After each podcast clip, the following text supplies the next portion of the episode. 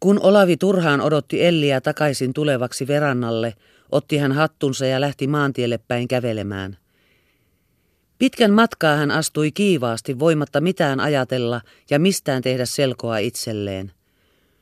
Tultuaan muutamaan tienhaaraan poikkesi hän maantieltä ja jatkoi matkaansa tuntematonta metsäpolkua, joka vei ensin koivikon läpi, sitten laskeutui alankoon, nousi niitynpäitse kankaalle ja päättyi veräjään ahon aidan takana, jonka liepeessä oli pieni mökki. Hän aikoi nousta aidan yli, mutta jäikin sen selälle istumaan. Vasta siinä hän sai alempana olevan metsän yli katsellessaan ja yörastaan laulua kuunnellessaan selville, mitä oikeastaan oli tapahtunut. Olihan se tullut niin äkkiä ja sellaisella voimalla, ettei hän vieläkään oikein ymmärtänyt, kuinka se oli käynyt. Ei hän koskaan ennen ollut tuntenut sellaista tunnetta. Se erosi niin kokonaan siitä, mitä hän tähän saakka oli kokenut ja mistä hän jo aikoja sitten oli saanut tarpeensa. Tässä oli jotain muodotonta, salaperäistä, niin kuin tuossa kesäyössä, joka häntä ympäröi. Oli kuin kulkisi hän jossain kielletyssä, satujen lumotussa puutarhassa, missä väijyvä vartija voi piillä joka kiven ja kannon takana, mutta jossa kuitenkin saa liikkua vapaasti ja häiritsemättä. Sydäntä ahdistaa joka askeleella, mutta ei kuitenkaan malta kääntyä takaisin. Ja miksi pitäisi kääntyä? Eikö hänellä ole siihen yhtä paljon oikeutta kuin muillakin? Hänhän se on, joka rakastaa, ja häntähän rakastetaan. Hän muisti eilisen ja tämänpäiväisen mielentilansa, eikä voinut enää käsittää, kuinka oli niin voinut sen valtaan joutua. Mistä hän oli saanut ne epäilyksensä? Kuka sanoi, että niissä oli ollenkaan mitään perää? Mutta jos olisi ollutkin, mitä se kuuluu tähän? Yhtä hyvin voisi hän syyttää minua entisyydestäni. Yhtä hyvin voisin minä hyljätä jonkun, joka tuskissaan juoksee luokseni ja tunnustaa, että hänet on väkisin viety. Hänelle muistui mieleen Ellin viittaukset häämatkastaan ja tulostaan uuteen kotiinsa. Mitä hän oli mahtanut kärsiä, miten itkeä ja surra – minua samalla ajatellessaan. Eikä hän taaskaan voinut käsittää, miten hän ei jo ennen ollut tullut siitä selville ja miten hän vielä aivan äsken oli voinut epäillä hänen tunteittensa todellisuutta. Millä voimalla? Millä hillittömällä intohimolla ne olivatkaan purkautuneet hänen rinnastaan? Ja kun ajattelee, että hän on vuosikausien kuluessa koettanut kasvattaa ja pakottaa itseään niitä kätkemään. Ja Olavi näki taas edessään hänen pinnistetyt kasvonsa, näki hänet nyyhkyttämässä pöytää vasten, näki hänen itkettyneen katseensa ja olisi vielä kerran tahtonut vetää hänet luokseen ja lohduttaa häntä. Samalla hän tuli ajattelemaan itseään, punnitsemaan omia entisiä tunteitaan ja vertailemaan niitä toisiinsa – ne olivat niin vaaleita ja värittömiä näihin verraten. Niissä ei ollut koskaan ollut tarpeeksi syvyyttä, ja siksi ne olivatkin aina niin nopeasti haihtuneet. Mutta olisiko hän nyt vihdoinkin löytänyt sen todellisen, sen suuren ja epäitsekkään, sen niin sanotun aatteellisen tunteen, jota hän kaiken elämänsä oli hakenut? Hän luuli niin. Mitäkö tästä seuraisi? Kuinkako tämä tulisi päättymään? Mutta eihän siitä tarvitsisi seurata mitään, eihän sen tarvitsisi mihinkään johtaa. Olihan Elli voinut säilyttää sen, se oli ollut hänen ihanteensa vuosikausia. Enkö minä sitten voisi säilyttää sitä samalla tavalla?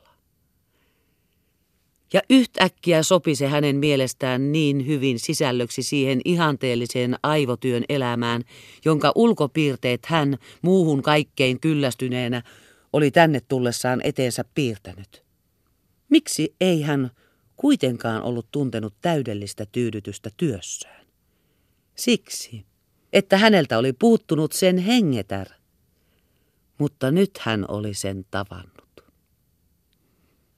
Haaveellinen kesäyö antoi vahvistusta sille mielialalle, johon hän oli joutunut. Ei koskaan hän ollut luullut voivansa tuntea niin puhtaasti ja niin kirkkaasti. Kuinka kaukana hän olikaan nyt tovereistaan, heidän katsantotavoistaan ja entisestä itsestäänkin. Kuinka maailma sentään oli läpikuultavan hieno, kuinka luonto oli ihana. Aamu jo valkeni, kun hän lähti palaamaan Tyynelään.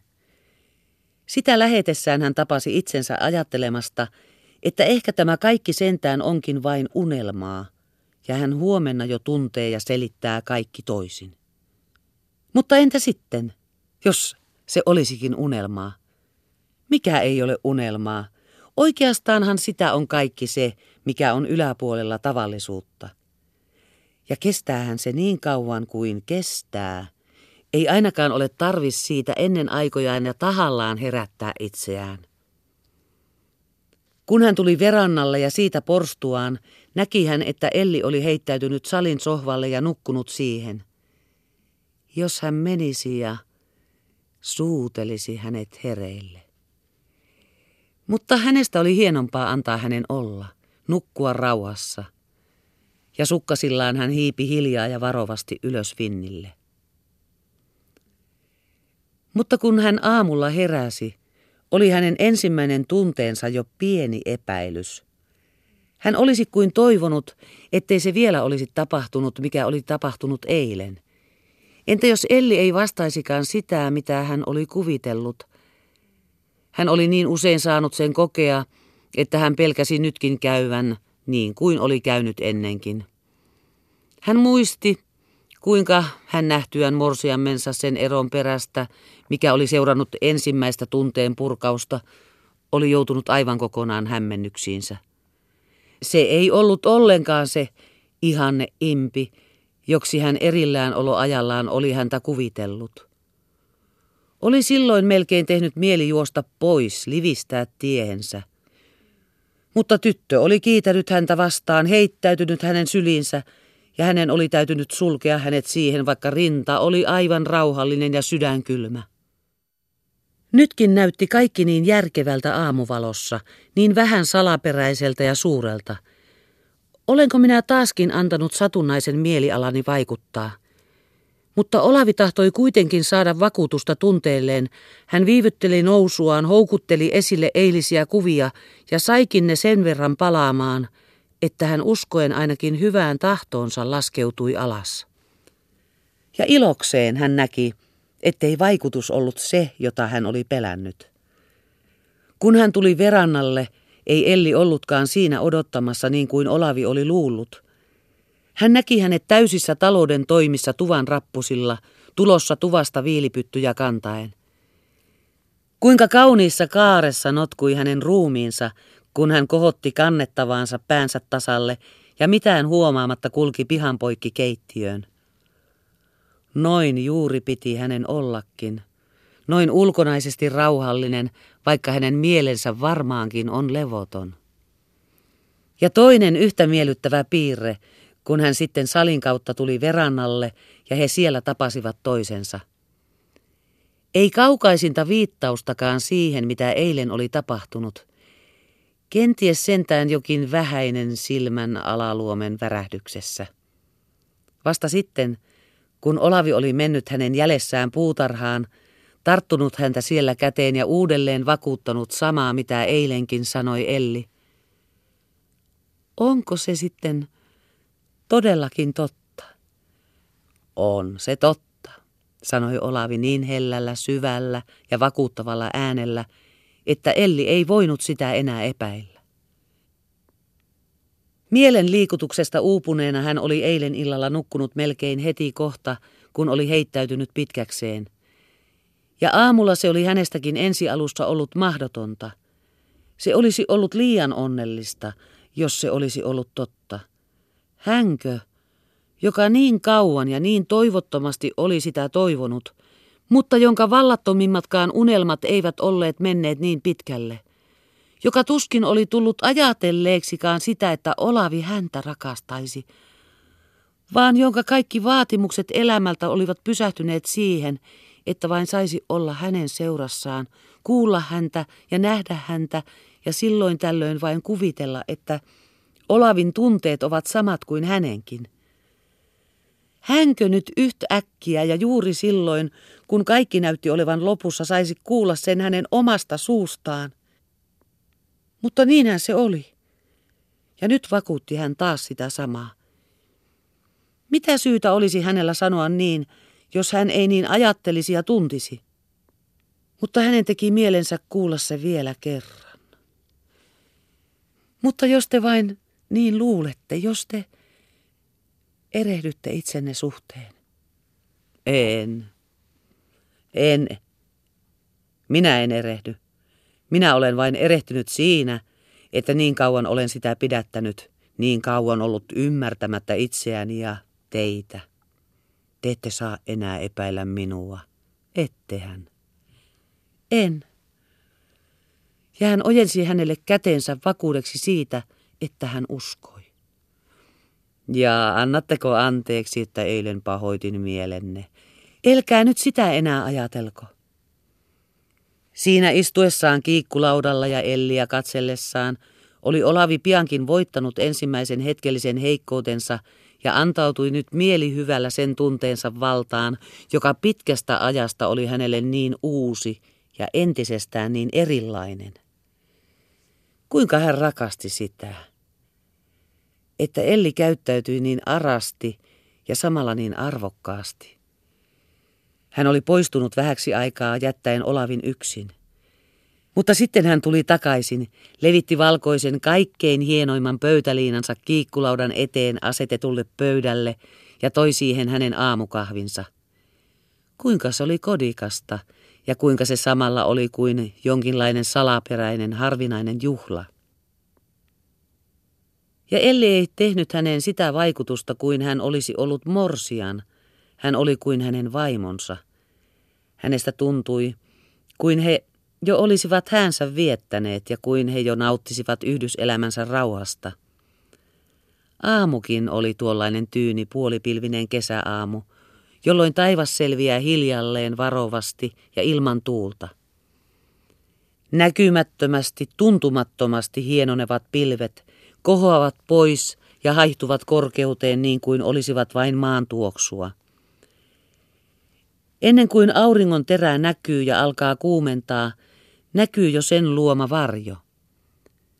Ja kun se sitten alkaa paistaa, jää järvi kuitenkin tyyneksi ja lehvät liikkumattomiksi. Taivas ja maa ikään kuin ihailevat toisiaan, katselevat toinen toistensa kuvaa silmissään.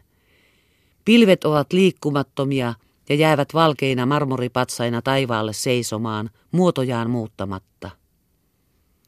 Ollaanko siis onnelliset, sanoo Olavi jatkoksi puheilleen ja ajatuksilleen, ja hakien vastausta, joka olisi sopinut hänen mielentilansa kuvaamaan, luulee hän sen löytäneensäkin. Yhtä onnelliset kuin nuo kaksi riippuoksaista koivua tuolla pientarella, jotka eivät näytä toisistaan tietävän, mutta jotka kuitenkin kaipaisivat toisiaan, jos eivät saisi seisoa vierekkäin.